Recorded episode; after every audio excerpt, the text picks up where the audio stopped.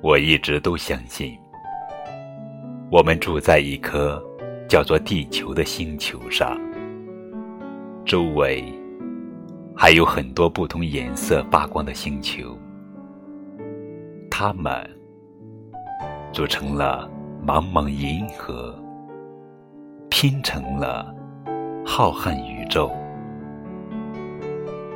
再远一些，其实。只不过是一个小小的器官，主宰我们的是一个更加巨大的人。我们都住在别人的身体里，而我的身体里也一定住着很多星河，然后也有宇宙，还有星球。我每天饮水吃饭。供给生命的必须。我用眼泪浇灌那些干涸的星球，亲吻已经深深沉睡的山川。我悉心照料着他们，